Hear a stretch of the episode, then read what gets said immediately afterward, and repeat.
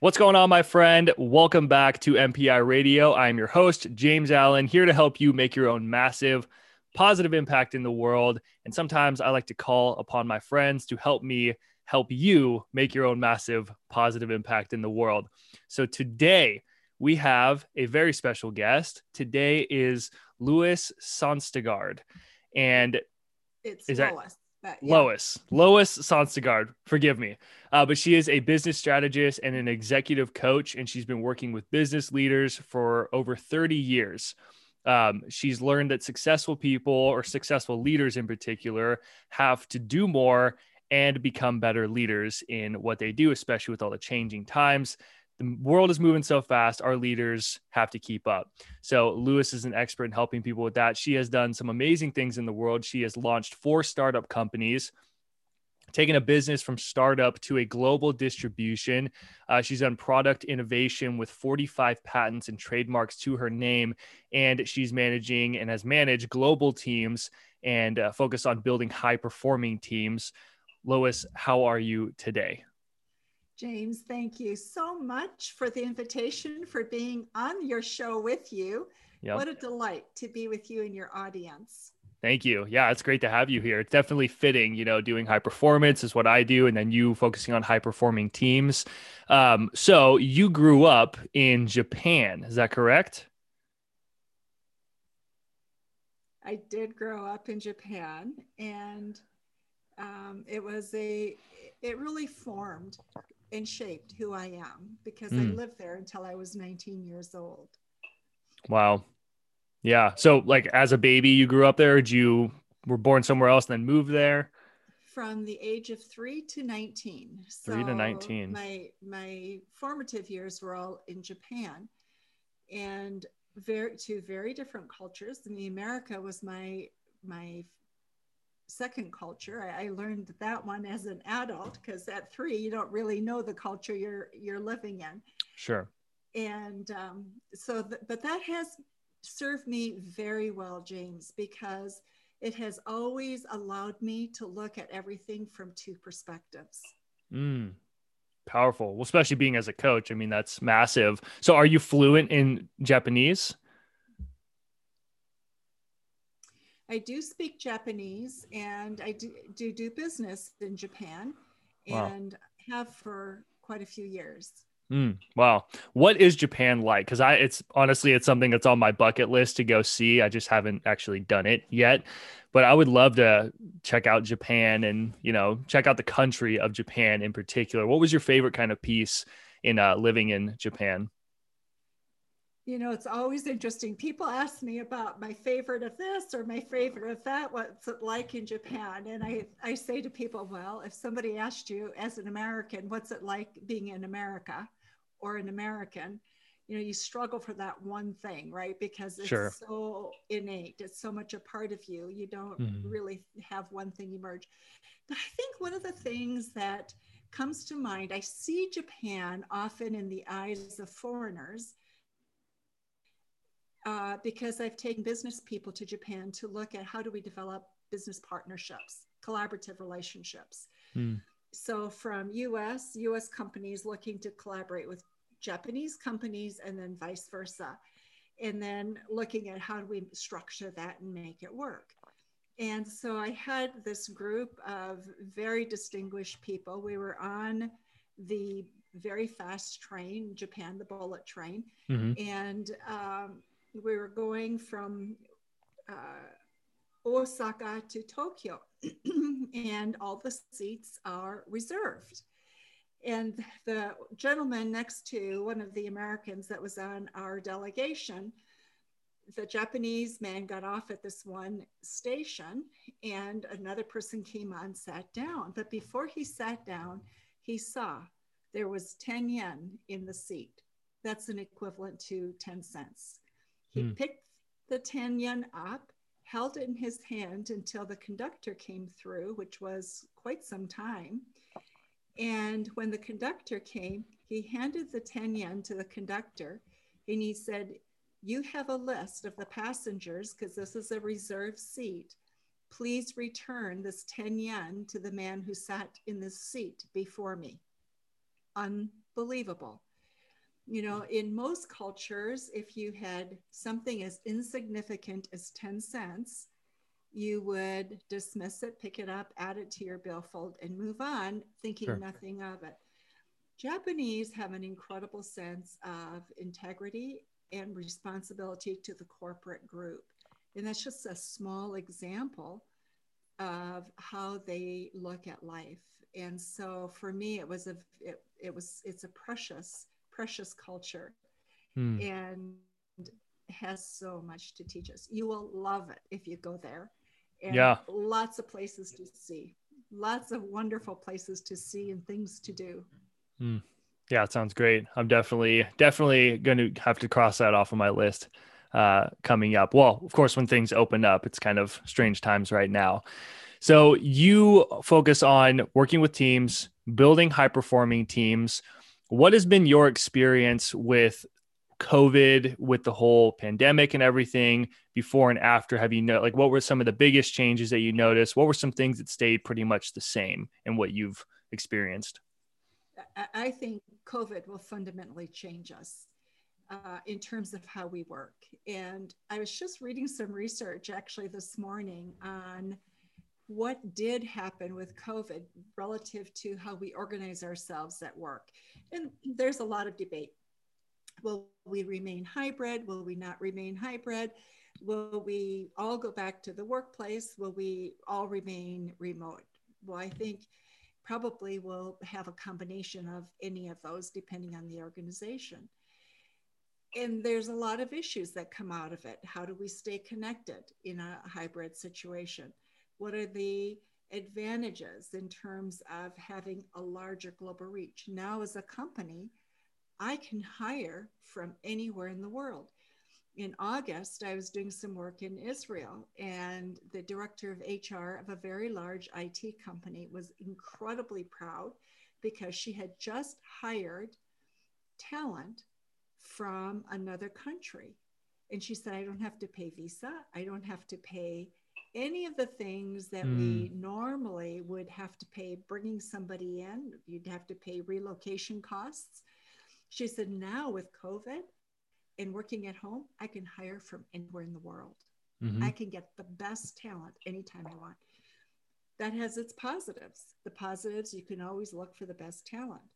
The negatives is rather than looking around us at the talent pool, that talent pool is now in competition, not with just your own locale or region. Mm. You're in competition with the whole world. So our eyes have to become broader. We have to see more. We have to understand things differently. And we have to understand how things are done differently in other cultures. And communication becomes a huge part of that. How are we going to communicate in that global context? Because English tends to be the the language we resort to because mm-hmm. it's the common language across nations. However, it's not the mother tongue of m- most of the countries that are going to be collaborating. Mm, definitely. So, um, yeah, that's really interesting. What do you what has been kind of like your big focus on keeping I mean, I don't really know your specific role when you're working with the companies, but in terms of companies keeping like workplace culture and keeping kind of good vibes within the employees and relationships and whatnot, how has that been different with COVID? COVID, it's people will tell me, managers will tell me they are working much harder to keep people connected. They're spending much more time in communication, so they're putting more hours into work. Um, that is has a negative because mm-hmm. now instead of controlling your time, you're spending more time. It does take effort. I think we're finding people are using creative ways to bring people together, and it's not just having let's play bingo together and have wine at five o'clock. It's mm. it's more than that. We're beginning to. One company told me what they're doing is they'll bring their team together on a Zoom conference call, but the first 15 minutes the team is broken into small groups, small pairs generally. And the purpose of that is to talk about what was their weekend, what are their challenges, what do they need support with, mm-hmm. right? So they're they're using their meeting time to connect and then coming back and conducting the business. That's one one company solution. Another company was doing it by having people go around and share, you know, one thing I'm working on, one thing I need help with, and then negotiating who was going to facilitate or help with that. So there was an exchange of that process. So we're going to have to be creative. Mm-hmm. And I think we're going to see a lot of really interesting models emerging in terms of how do we collaborate? How do we build trust? yeah when we are in a hybrid model and i think we're going to be trust is always always fundamental to team development right and so for me one of the models that i look at that i've really uh, enjoyed is marshall goldsmith's um, model that he uses in terms of having teams work together. And in that model, basically, what you do is you ask your colleague, like we could be a, a small group, for example, and I'll say to you, James, what's one thing I could do to improve what I'm doing so we can get this task done on time and above expectations, right? Mm-hmm. And you may give, give me one, two, three things, and no argument. You simply say thank you, and you move to the next person on the team, a group. Mm-hmm. So you may have what whatever the number is. And each one does that. It's not just one person. Each person on the team does that with each other. So you each have several suggestions. Then you go back, you look at the suggestions. Okay, of these, what's my priority? One, two, three things I'm going to do. And you list it out, put together an action plan on how you're going to go about doing it, and you go back to your team. Thank you very much for your suggestions. This is what I prioritized out of it. This is what I'm committed to do, my action plan. Mm-hmm. Then your responsibility to just come back and say, How did I do? Right? And to get feedback. That doesn't require a lot of trust. While you're building trust, you can use a model like that. And I think in this collaborative hybrid world where things are fluid, it's a great model to use right now. Yeah. No, I like it. I like it too because I think a big thing that people kind of struggle with is taking on feedback. You know, it's it's just kind of because being told like where you can improve. Not everybody has a kind of mental resilience to take on that, and they take things personally you know but the thing about feedback is that you don't have to say you don't have to do everything that people are giving you feedback for you know it like i like that model because they get to kind of write down and decide for themselves like which one do i feel you know that really makes sense to me that i really do need to work on or maybe they do have to kind of like take a harder look at being honest with themselves but i love teams you know just human connection because like you said like trust is that fundamental thing in an intimate relationship or a marriage it can't last without trust. And it's the same thing with a team because it's human connection, human relationships. Um, so yeah, I find that that being really cool. I don't know if you've like looked into or if you you have teams that are using Voxer very much to stay in touch with team members. Do they go ahead? People are using lots of different things. Yeah. Yeah. Slack is has I Slack. think been a huge thing. Voxer certainly people have been using it. I think it just depends on the group and the organization. Here's sure. the other thing I think with hybrid groups and building teams is looking at the whole communication process. Let's say you've got a global team, you've got people from all over the world, and you're trying to get a project done. And I was in um, Hong Kong with a group of people where we're working on a product distribution. So um, it's it's a product, it's an item that we were getting out to market. We had somebody from Japan, we had somebody from Taiwan, somebody from Korea, somebody from the mainland China, and somebody from Hong Kong that were involved in this, and myself in the meeting. English was the language we were using. And as we the meeting was progressing, I thought there's something strange about our communication. We mm. are not intersecting in our communication.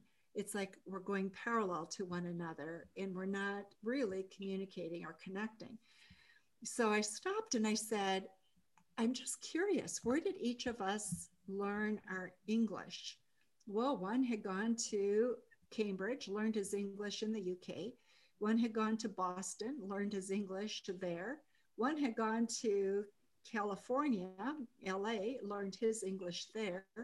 Another to Australia. So we had just, a, you know, everybody had learned their English in a different place. Mm-hmm. But the idioms are different. How we use language right. is different, even within the English language. So they were each speaking from their perspective of what English was. Hmm. But it was, unless you paused and said, okay, when the Brits say that, this is what they're meaning, right? Mm-hmm. When people in Boston say that, this is usually the context for that. and so we make assumptions. We communicate, we're communicating in English. We mm-hmm. think we're understanding because it's words that we understand but the meaning behind those words may not be the same. Mm-hmm. And it hmm. was a phenomenal lesson for me to just sit back and say, okay, am I really hearing what people are saying? Mm-hmm. And and if we're not, the intended outcome of the meeting may miss the mark. Right. And you know, a lot of times we come out of meetings, we come out of groups, and we go, "Wow, what happened? I thought we were in agreement, right? Mm. And I thought we understood. And and that's why, because um, language isn't always as simple as we like to think it is. Speaking in English isn't necessarily the easiest way to solve everything. We oh, need oh, yeah. a common language, but we need to understand there's differences within that. Yeah, well, even I mean, even when I publish videos on YouTube, for example, and you select the language of the video, which is like an, one of the advanced features, you can go through all these different languages, and then you get to English, and there's about five different options for English, and everything else is just one. So it's really it's incredible, you know, especially when you're doing those kind of big deals. And I think that's such a great skill set for leaders. And I mean, coaches, of course, it's kind of like if you want to be a great coach, it's a given to listen to the words behind the words or the words that aren't being really said you know and i think it's massive in those kind of deals that you're uh that you're kind of talking about. What what kind of um for a leader that would be listening to this and maybe doesn't have an executive coach or maybe they're thinking about it or something and they want to just kind of develop skill sets maybe they do and they still want to develop the skill set what's kind of like your tips I, would, I guess for listening to the words behind the words when you're in those kind of big meetings like that so I look at a lot of different things. I look at what's people's eye patterns. What's their speech? How fast are they speaking? What's is it high pitched? Is it low pitched? Is it has it changed from their normal pattern? Um, i'm i really evaluate on many different levels as i'm listening. So i listen to the words but i listen to a lot of a lot of things because what we say isn't always what we intend Mm-hmm. Um, and we want people to read between the lines and understand.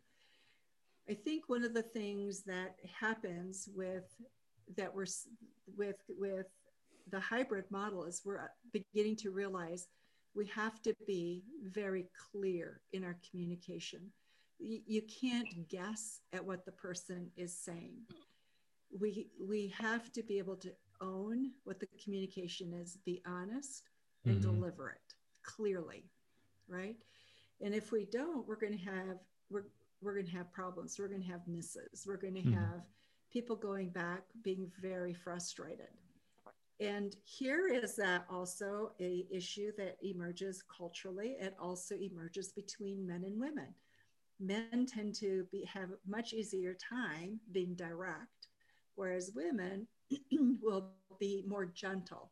They'll mm-hmm. kind of put it out there and let it kind of simmer often. And then they worry about their voice not getting heard. When we're in the hybrid model and you have one meeting, perhaps to get your opinion across, you've got to make sure it's gotten across. you don't have time to inch people into your opinion or gently guide them. You're going to have to guide them. Mm-hmm. So there's a lot of things we're going to have to learn and learn how to do it in a tasteful, respectful way that honors honors each other. Mm, yeah, absolutely. Yeah, trust and respect, the foundation of healthy relationships and teams of relationships. Uh, have you read the book, The Four Agreements? No, I have not. Oh, oh, really? Oh, you're talking about not making assumptions and all these things. I was like, she must have read the Four Agreements. If you have not, highly recommend. I read that book um, when I was 17. It was like the book that transformed my life and began to transform my life. And it's still my foundation today. It's also Tom Brady's foundation, who Patriots, uh, or he was the Patriots um, quarterback, and now he's on the Buccaneers, what he's on. But anyway, it's by Don Miguel Ruiz. Phenomenal book. But the four agreements are be impeccable with your word. Don't take anything personally. Don't make any assumptions and always do your best. And it's so good for just individuals and also teams because teams are just collection of individuals. But everything you're talking about, not making assumptions, if people don't feel that they are clear, then asking questions is how you avoid making assumptions. If you're not 100% clear, just have the courage to actually ask questions until you do have clarity but you ask in a way of being impeccable with your words. So there are four agreements, but they all spill in together, you know, and like doing your best spills into all of them because you do your best to be as clear as you can. But it's such a powerful, powerful book. And I think it would really support you and these teams as well. Um, you said in your bio, I didn't read. Go ahead. What were you going to say? I was just going to add to that, James. Yeah. I was doing some work with um, Gary Varsho, who is a baseball player, was a baseball player with the Pittsburgh Pirates. Now he's a scout mm. for them. And he talks a lot about Jim Leyland as a manager. He evidently, people who played under him just adored him as a manager, not because he was kind and gentle, he was ruthless and um, brazen in his comments, but he knew each player differently. And he mm. talked to them based on what he knew of them and what would, how they would respond. So, you know, I think that's the other big takeaway that I learned is that as leaders, coaches, we need to really know the people so oh, we yeah. can speak to them specifically. It isn't a one all you know one size fits all we really have to adjust and adapt mm-hmm. absolutely no i love that i mean even in a group setting or with one to one you know just me thinking about my clients like i have specific folders for everybody and i review those folders when we're going to do our calls, you know, so I can obviously just keep it fresh and top of mind. But yeah, everybody has such a unique story. And I think that's really big for because like human connection with teams and everything a great leader is someone who really connects with it's one of the main traits of someone who connects with their team members and if you can have that that skill set of being able to connect with them individually that's powerful because it's it's show, like I, I'm, I, I don't know if you know much of John C. Maxwell. Have you read much of his books? Yeah, yes. yeah. So 25 Ways to Win with People is one of his books. One of my favorite books. It's a phenomenal book, but I think every leader should read that book for sure and anything else by John C. Maxwell. He is the man. Um, but there's this one saying inside of that where it says, Imagine that every person that you meet or talk to has a sign hanging over their neck that says, Make me feel important. Yeah. And it's true, you know? So it's like, it doesn't matter what stage you're at, even with your little kid who's maybe like nine years old or something, they have that sign too. Or if it's someone just passing by or the store clerk or the waitress that you go get some food at the restaurant, you know, and there's a server. Everybody's got that sign that says make me feel important, including team members. So I love that about that one coach. Um, I love like watching movies and reading articles about great coaches, especially sports coaches, because it spills into our kind of coaching. You know, coaching is a very broad term now. But um, yeah, that's that's a massive, massive piece to leadership. You said Oh, go ahead. Sorry. I, I just want to ask some questions, but yeah, go for it. And along with that, I think a really important one is letting people know that you know what their strengths are. Mm. Because one of the things that I find sad is when you're dealing with somebody who's been working for 20, 30 years, and you say something about using this particular strength, and they go, Oh, I didn't know that that was a strength, right? Mm. So many of us have have gone through the academic world where we spent a lifetime fixing our weaknesses that we don't think about our strengths. And so we take them for granted and we keep fixing the weaknesses. But then you don't use your strengths to your advantage. And, and actually, what Gallup has found is that when we you focus on our strengths rather than the weaknesses, the weaknesses actually begin to improve. Mm, just by focusing on the strengths. Just focusing on the strengths. Yeah. It's so much more pleasant. It, yeah, yeah, yeah. Well, it's like um, Raymond Holliwell's book, Working with the Law, one of the laws of success or the universe, whatever you want to call it. Uh, he kind of refers to either one is the law of praise. And that's a huge one to praise people and to praise yourself as well. You know, um, yeah, very, very powerful in John C. Maxwell's 25 Ways to Win with People. He talks about that as well. Like a great practice that I thought about actually. I was like, wow, that'd be really cool to practice. And I started practicing, started seeing awesome results. And then I read 25 Ways to Win with People. And he actually talked about it, but gave it a different name called the 30 second rule. So it's a great practice for anybody listening to practice the law of praise is within that first 30 seconds of you meeting someone, you acknowledge them in some way you encourage them in some way. And it could be something like maybe someone in your workplace did a great job on a project of some kind, or they just got some promotion and you acknowledge them and you praise them for their efforts, you know, or maybe someone just has nice hair that day, or they have nice earrings, you know, um, or wearing something nice, or they're have a great voice if it's the first time you've met them, or they have a great presence to them. You just acknowledge that and say, Hey, I love, like, wow, you got a great voice or something. And something so small like that just gets you in the habit of kind of praising people. And it's diligent practice because we meet people all the time. Like if you're going to go get groceries you go through the the line then you meet the the clerk you know and so on and so forth. But that's a really powerful really powerful practice that i've used. And it helps you just be more confident too because when you're praising people people they like that like you just said you know it's like it feels good to be praised. Everybody wants to. It's like why we're when we're babies we're being praised by our parents most people anyway. Some people do go through challenges but we get praise growing up and then we start to become an adult and we don't get as much praise. So when we are able to as adults praise people then it's like kind of reminds us like internally subconsciously of being like that little kid getting that praise.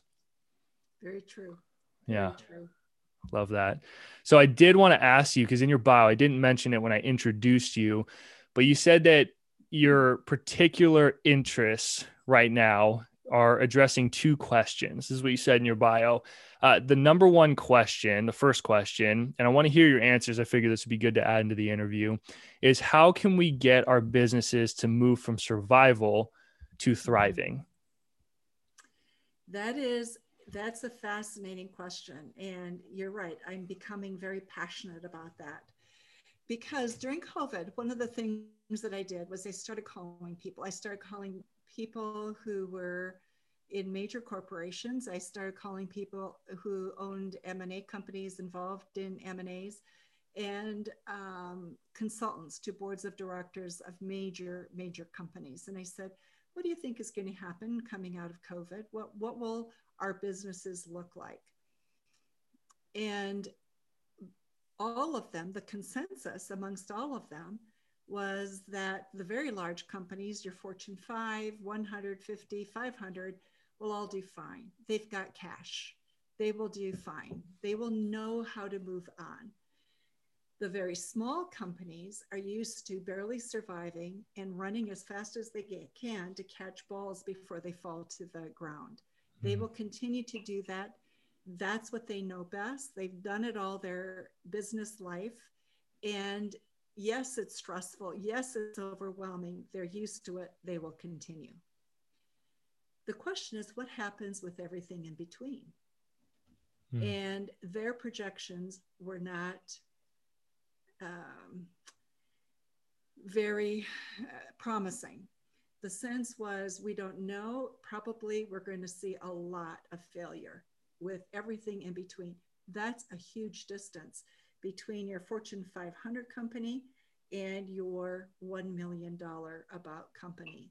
Huge. There's a lot of companies, and that's our economic backbone of our country mm. in terms of business.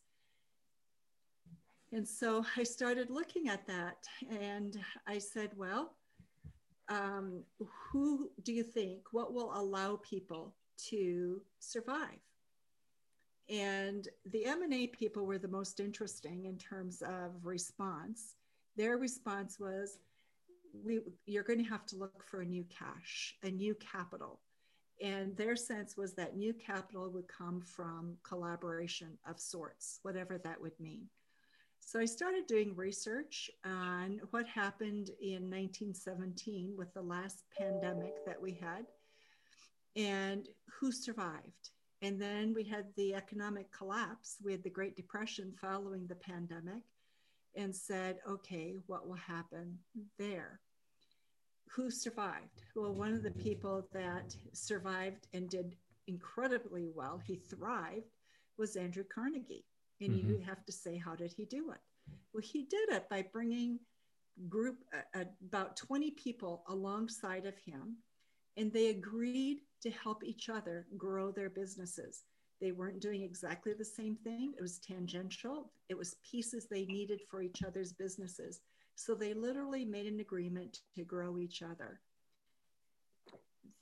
By doing that, you need less capital because you can leverage one another. And so I think um, coming out of the pandemic, collaboration is going to be very important. We're going to have to look at how are we going to create a new source of capital that is not just cash like we have generally known it to be. How are we going to create that capital resource to really strengthen companies so that they don't just limp through this next phase? But they can thrive. Andrew Carnegie did not did not just limp; he thrived, right? And so we're going to have to look at models of how do we do that, and then begin to look at what does that mean and put it together. So that's an area in which I'm going to start doing research and really begin to pull some of that data together because we need to identify what's it going to look like so we can really create it. Mm. Wow. Yeah, I, I love the the whole thing about collaboration. I worked with a mentor and he said, Together we got this. And that was like his motto. I was like, that's awesome. Yeah. And it really is, you know. So when you talk about collaboration, what what do you see as the future of collaboration? I, I understand like the currency piece, but to continue off of that, what else do you see? Sure. So collaboration, you're to have to have a common purpose. You're to have to have something about which you're working together that will benefit each other, right? There are people who I think cannot collaborate because they don't have the, the mindset to do so. There's a mindset shift that's really necessary to be a good collaborator. So, I mean, what is that? I think one of those is you have to be not just competitive, you have to be willing, humble enough, and willing to let other people's also succeed you know we're so competitively focused that um, it's very hard for us to see it's okay for you to grow because mm. you're not right we're afraid if you grow i'll lose in the comp- in the co- collaborative model you don't lose actually you all gain because mm. you're leveraging each other to another level that's mm. more than you could attain by doing it alone so part of it is growing past that sense of of um, I'm going to lose is getting past that collaborative or competitive ideology that we have. Humility is is a large part. Also, it's the willingness to adapt. I may see this path as being hugely important, but to grow you, I'm going to just adjust this a little bit. I can mm-hmm. adjust. It's not going to change a whole lot may shift a little bit about how I work, but it's worth it to get the energy, the synergy for everybody, right? So there's there's values that we're going to have to take on and behaviors that we're going to have to take on to make that really work mm. and work well. Yeah. Yeah, I think that I think I mean for anybody, it's a huge practice to celebrate the success of somebody else, especially if they have the success that you ideally want, you know, because it's about I'm really big on like energetics because if you see someone that has a big win that's what you want and you think, "Oh, how come they got it?" then you have a very like sinking contractive energy inside of yourself compared to you saying, "Wow, that's awesome. I'm so glad that you got it." that you won in that way. That's amazing. Maybe they got a great relationship or they got the huge bonus or, you know, their business really took off and yours is still struggling. To celebrate the success of another person, I think is a is really diligent practice for anybody to practice. Yeah. I think it's also requires us to have a peripheral vision that we've not trained. And mm. that is every conversation you have, what is it that that company is really doing, that that person is really doing? that has is adding value and if i worked with them how could that benefit them as well as me mm. Very much yeah yeah it just it brings to my mind like the um the whole abundance mindset component you know with collaboration especially it's like that whole thing about you have a pie you have people everybody gets a slice but there's one slice left everybody had one but some people want one more slice and then the mentality is, oh, everybody fights for this one piece because it's the last piece. When the abundant mindset person says, well, let's just bake another cake or let's cook another pie and then we can have more. You know, and I think that's, I think, yeah, people get, especially when times get tough, like COVID, you really see the kind of culture um, in just people in general, like your own small little culture, but also like a, a, country's culture. Like take New Zealand, for example, they just buckled down. They're all hanging out right now with their masks off and nobody has COVID and they're diligent because they created strict like rules and guidelines. Everybody followed it.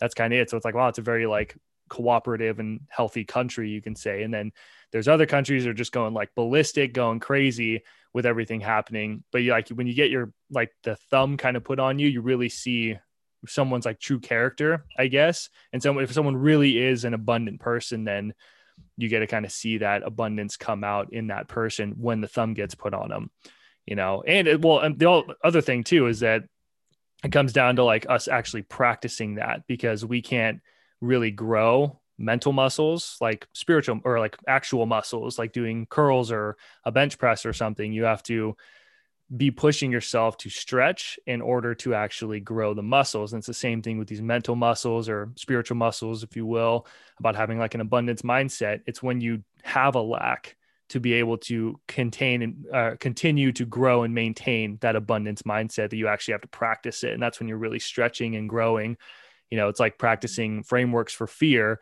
that you can know but you don't really practice them unless you're doing something that scares you so i think it's a really powerful thing for people to be practicing right now what's kind of what's kind of your like do you have a framework or some kind of take on um helping people collaborate more and kind of keep that abundance mindset? I do. And I'm in the process of refining that as I do research on what's this going to look like. Um, so it will be evolving as I continue to do that. But yes, definitely, I do have a process that I, I look at. I, I just think, James, if we can thrive, why wouldn't we thrive? Yeah. Well, it, you know, it's it's it's a powerful question. It seems like simple, but at the same time, like I I I think that personal development and mental health is so so important because I grew up in a family where it was non-existent. you know, it was out the window, and that's why I fell in love with personal development because I realized like the grass is so much greener on this side than over there. And I think it's huge in business as well because there's a plenty of people that don't work on having a healthy kind of mindset or practice forgiveness, you know, and different things. And they have all this like stress or resentment or blame, all these different things that correlate to their workforce because people have the tendency to think that like work is a separate entity compared to their relationships or their life when everything's coincided and it's all around you as an individual. So when you work on you, work performance starts to increase as well. And that's when I work with people. Um, so yeah, I think I think it is like the greed you know piece of like oh no like if, if they win then i can't win. And that's just it's such a constricted lifestyle and it really is more fun in general. It's more relieving you know your shoulders kind of relax when um when you do practice these kind of principles that that we're talking about. Yeah. Yeah. You uh the other question we kind of went into it but um i'll just kind of say it. It said how do we tap into the new strategic capital resource of collaboration in case the viewers listening thinking you didn't ask the second question. We pretty much just went into it. But um two more questions actually i have. Number one we're going to go a little bit over today and i'm okay with that. Uh, i'm just kind of curious like you grew up in japan when you're 16 moved and how did you get into executive coaching and whatnot? And when did you kind of realize like what was like the the piece that really started to take off in your business? Was it a specific company you worked with? Or yeah i'm kind of curious about your story a little more. You know james i think for me it's it's been a, a consistent process throughout my career. Um, i when i first began in in my career it was in healthcare. And what i realized was uh, if you can make people excited and passionate about what they do you see a different result and you go well of course that's common sense right the, in this particular situation, I was in, um, the head of OBGYN for the University of Minnesota. And part of that was the gynecological cancer unit. And we had a section that was for terminally ill cancer patients. So they hmm. were in the end stage of their cancer, and the mortality rate was 85% the amount of discouragement, distress amongst everybody was high. The doctors were exhausted, they didn't have better solutions. The nursing staff was exhausted because people were dying and the, it was morbid and the administration didn't like it because it was losing money. So, you know, you go through the list and you go, this is not a good place. And and it wasn't so we looked at how do we change it up? We couldn't change treatments, we couldn't change medicines because it was all, all being done. Every experimental thing was being used. How do you change it up? Well, you change it up by refocusing what people, how people are approaching things. The first thing was we dealt with the fact that you always prepare for the worst case. So you may die. Let's prepare for that. But once we prepared for that, now we're living. How do we live today, tomorrow? And, and what does that mean? What are the pieces? So I learned a lot at that time about how do you work with people to begin to shift attitudes, mindsets, beliefs about what was possible. Could it be possible that if we approach things differently, we would see a shift in mortality rates? And indeed, we did. We saw a dramatic decrease in our mortality rate. And the same was true when I started working with West Texas region, looking at how do you put systems together so that you can build a better health system for women and children. Again, there we had areas in West Texas where the infant mortality, the neonatal mortality rate was much higher than the rest of the country. And we were tasked with how do you decrease it? Well, you don't decrease it by making people wrong or telling mm. them, giving them their list of everything that's wrong. Mm. You do it by bringing people on board, making them excited, get, giving them a vision of what could be, mm. right? And then you begin to systematically support that and create it. So, all through my career, there was this sense of how do you build? How do you create? How do you innovate? How do you motivate? How do you inspire people? And then when I had my manufacturing companies and took the company globally, it's the same issue. How do you get all your distributors around the world excited about your product? Right? Mm-hmm. You've got to bring a team behind you. You've got to get people who will be invested in what it is that you're doing. So I think all along, those were my passions and places where I saw success.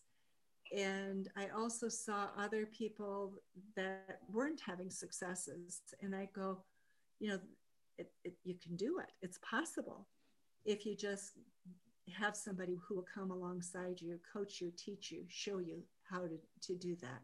Mm-hmm. But I think so many times, James, and you've probably found this too, that we think, well, we're smart. We can figure this one out, right? Sure. And so we, so we muddle through. And and in muddling through does just that. You get a muddled result. Yep. And I was fortunate. I had a, a couple people who really coached me and helped me along in that journey. And I realized you do not do and accomplish great things without somebody coming alongside you, without a group, a team, a coach. Yep. We all need it. We just have to admit, be willing to admit that we're not the smartest for our own life I can see uh, in other people things much better than I can see in my own self. That's mm. just who we are as humans. Yeah. Absolutely. Well, yeah, I know. I love that. And I think I've listened to interviews and been asked, and people ask, Do you think everybody needs a mentor? And it's like, not everybody. I don't think so. I think that everybody should have a support system though. Does could that be a mentor? Sure. And I think it's great to leverage someone who's done things for a decade and then to teach you, you know, in 10 days, as Tony Robbins would say, take a decade's learning into 10 days or 10 weeks. Um, having a coach is so valuable. Having a support system, a mastermind group is so valuable. I think everybody needs some kind of support. It doesn't have to be a coach. Not everybody needs to have a, a coach, but you got to have someone. And that's why coaches are so valuable. Good ones is that they can tell you what you need to hear um, when you can't see it yourself. There's a great saying that says it's hard to see the big picture when you're the one in the frame. Or another one is a fish doesn't know it's in a fishbowl. And that's what we do. We help leaders see what they cannot see, give them different perspectives, open their eyes to things that they didn't even know were possible. And there's so much value in that. Like I coach CrossFit, quick story. And um, this one woman was doing a push press where you have the bar on your shoulder and you push it above your head and she was hurting her lower back which is super common because you want to keep your back upright and she kept tilting her chest forward dipping her chest. And when you do that then you pull back on your lower back to push the weight up and it's just wonky it's not good. So i stopped her and i told her about this told her to fix it up because she had no idea. And then she focused on it more ended up doing an awesome lift didn't feel any back pain lifted more weight and just all in all did way better, felt better. And she said, That was amazing. Thank you so much. I never would have noticed that if you weren't around. And I said, That's why you have a coach. And as I walked away, I thought that's why everybody should have some kind of coach or support system of some kind. Because when I'm doing the same lift, but let's say I'm doing five times as much weight as she is, because I've been doing it longer and I'm just stronger, then I um I get to a point where I'm maxing out basically, and I start to dip my chest, and I'm not thinking about that. I'm thinking, I think I'm thinking about it, but I'm still doing it, and that's why I have a coach myself, so they can see when I'm dipping my chest. And I think it's so valuable for teams to be able to notice where we all, all are dipping our chest, and the more camaraderie that we can have in the workplace and with the teams and whatnot, and the more trust to be able to say what they need to hear, you know, and be honest like the four agreements. I swear, read that book, Lois. It's so good. Um, and it'll really support you in your endeavors. I guarantee it. But the, if more people could live that way, we would have a much, a much better world. I definitely believe that. I think people want to do their best. Yeah. And they want to get the help, wise help that will allow them to be the best. Mm-hmm. And why not do it if we can provide that for people? Yep. There's no reason why people shouldn't be able to live and enjoy being the best person that they were intended to be. Mm-hmm. Absolutely. There's one last question that I like to ask everybody on the show. So um, it's the one question everybody gets asked here. And the one question is Lois, what is your MPI? So, what's the massive positive impact that you personally want to see, create, or be a part of in this world? Wow. Okay. Here we go. I want to create a gratitude movement. Hmm. And so this is this is a little bit far out whether and it's a it's a dream. So I want to create a documentary where, but but the reason for it is I think it's time that we begin to start thinking in big ways and to let people know when we're grateful for things that happen. So let me give mm. you the story behind that. Uh, my mother was in a concentration camp during the Second World War and in the Philippine Islands. And she talks about how she survived because of the, what the Filipino people did for them. They risked their lives in order for them to survive. So, one of my thoughts behind that is isn't it time for us to begin to thank one people group to another people group? We take it mm-hmm. for granted what people do for us. We do it in our families, we do it in our companies, we do it everywhere. But when we intentionally thank people, people get what they did really made a difference. Hmm. So I think that's my my big big impact that I would like to create is to create a real gratitude movement. Mm. So curious when you say a gratitude, I love it. By the way, I actually it's ironic that we talk about this. It's coincidental because I just did a podcast episode about gratitude. So huge topic. I love to talk about it because it's so powerful. It's what keeps me at an energetic high throughout the day, you know, when I'm always focusing on the things that I'm grateful for and appreciating what I do have. But when you say a gratitude movement like that, what kind of components do you see in your mind? What pictures come up in your mind about what that looks like? Is it journals? Is it, you said the documentary? I think it got a little scratchy on my end. But yeah, I want to create a documentary. And then documentary. coming from the documentary, I'd like to just start having people share on Facebook, share mm. in um,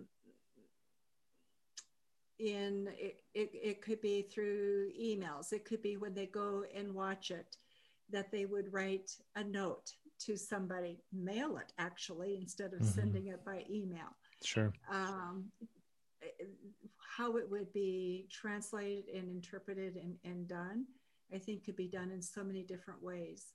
But the, the point is is specific be specific about what you're grateful for mm-hmm. and communicate it directly to the person for whom you're grateful. Mm-hmm. Right. I love that. Love it, love it, love it. Where can people learn more about you or, you know, get in touch with you? What's the best way to, for people to connect? So the best is through our e- email or the website. The website is www.build, B-U-I-L-D, then the number two, Morrow, M-O-R-R-O-W dot com. So buildtomorrow.com and also Lois, L-O-I-S at buildtomorrow.com. Love mm. to be connected with any of your listeners. Awesome. Yeah, I'll put um I'll put a link for your website in the description of this episode for anybody who is interested. Um, and yeah, anybody who else is interested, a free gift for me is, of course, my workshop. It's about three keys to help you accelerate your dreams. If you have a big dream like Lewis does, then this will be able to support you in that. It'll give you three frameworks that you can use right off the bat to accelerate those dreams and get crystal clear with the vision because with a vision, we can see steps a lot easier to get us to where it is that we want to be. My gift to you, even if you have no idea what it is you want to pursue, this workshop can still absolutely help you. Just go to jamesallencoaching.com slash workshop. I'll also put a link in the description. Lois, do you have any final words or thoughts for the listener? No, I love that idea of, you know, we all have dreams and but we many times we dismiss them because we think yeah. well you know i'm not good enough. I can't do it. Yeah. i don't have the skills. I mm-hmm. i'm not this i'm not that right? And the people who have done the most had dreams and they just moved past their doubts. I think of um, cunningham who was I, way back early 1900s won the Olympic gold medal as a runner.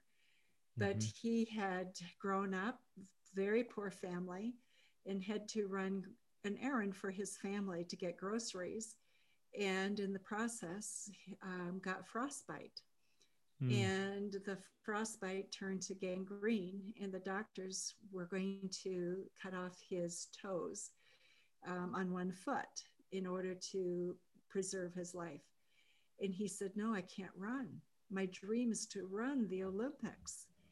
And the doctor said, But we don't have much time to get this gangrene under control. And his mother said, What will it take? And he said, Well, we've got to keep this from moving up the leg. If you can ice the leg, massage, you know, keep keep the leg, the the leg, the toes draining, we perhaps can manage to not amputate the toes. And so the mother didn't sleep for many days, making sure that the toes were being cared for. And he was able to recover from that, and he did go on and win the Olympics. So, you know, here it was. Wow. He had everything against him. The belief system been, you know what? Life dealt me a really hard blow. It ruined my dream. But instead of that, he just looked at how do I keep massaging this toe now that it's healed, keep the circulation up so I can run. And he was a phenomenal runner. Mm, that's such an amazing story. I love it. Yeah. I, I, I've never heard that story before. What's his name again? One more time. Cunningham. Cunningham. Okay. I'm going to look that up and look more into that because that, that's such a good story. Wow. Thank you for closing with that. Um, I feel like I could talk to you all day and we've uh, just about touched an hour. So definitely gone over, but that's okay because it was a uh, it was a fun interview. So thank you so much for your time here. Thank you for the listener for sticking through with the whole thing. Um, take what you learned here, get out there, and make your own massive positive impact. We'll see you in the next one.